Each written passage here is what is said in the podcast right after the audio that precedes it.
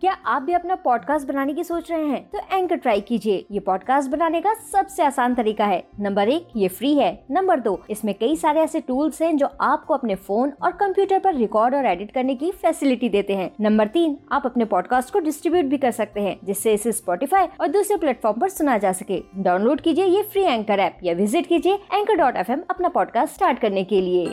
आप सुन रहे हैं स्टोरी विद अनवी ठंडी बहुत है।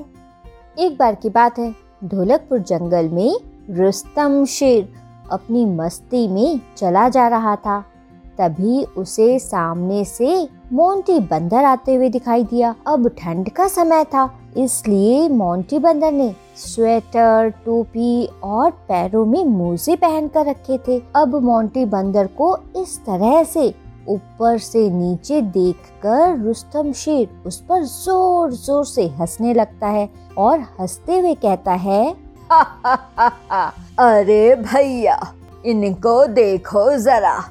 ऊपर से नीचे तक ढके हुए हैं।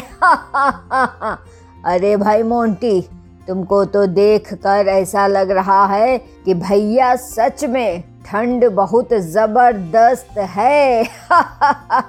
सिर्फ़ तुम्हारी ये गोल गोल आँखें ही दिखाई दे रही हैं, मोंटी। वरना तुमने तो खुद को ऊपर से नीचे तक गरम कपड़ों से ढक रखा है। रुस्तम शेर मोंटी बंदर से ये सब बोल ही रहा था कि तभी मोंटी बंदर उससे कहता है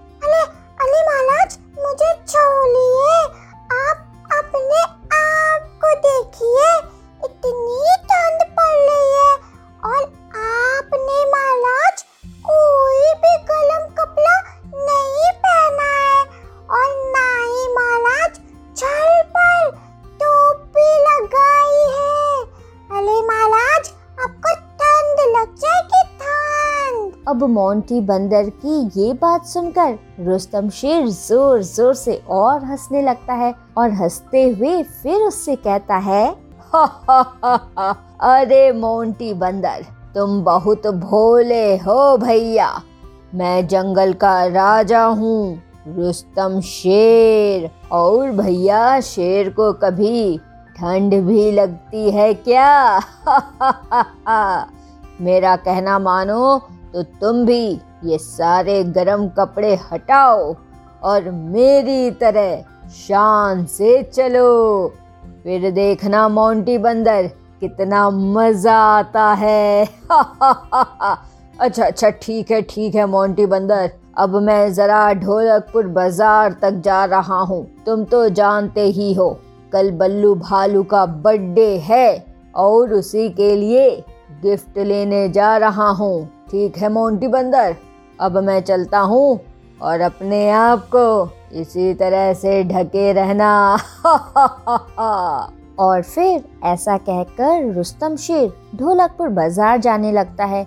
इधर मोंटी बंदर वापस अपने घर जाता है और फिर अगले दिन सब कोई बल्लू भालू के घर जाने की तैयारी करने लगते हैं। अब जैसे ही शाम होती है तो ढोलकपुर जंगल के सभी जानवर बल्लू भालू के घर पहुँचते हैं। सब आपस में खूब मस्ती करते हैं। तभी खेलते खेलते मोंटी बंदर चंपा लोमड़ी के पास जाता है और उससे कहता है, अरे चंपा, चला इधर तो आओ। मैं ना तुमसे ना कुछ कहना चाहता हूँ। क्या क्या कहना चाहता हूँ? हाँ हाँ हाँ हाँ याद आया। कुछ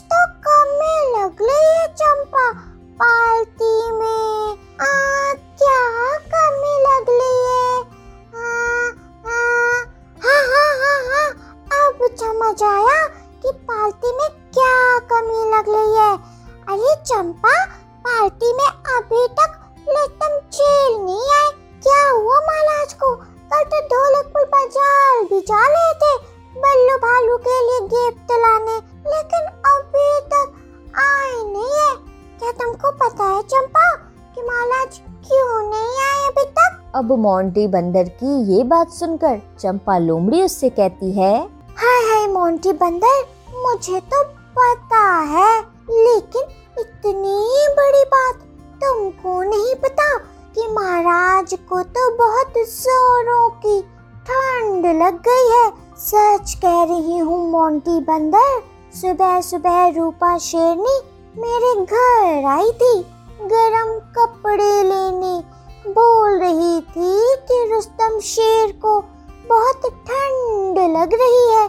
भाई मोंटी बंदर मेरे पास तो दो कंबल थे तो वो मैंने रूपा शेरनी को दे दिए। अब मोंटी बंदर जैसे ही रुस्तम शेर के बारे में ये सब सुनता है तो वो तुरंत चंपा लोमड़ी से कहता है हाँ चंपा महाराज को ठंडी लग गई लेकिन महाराज तो बोले थे कि चील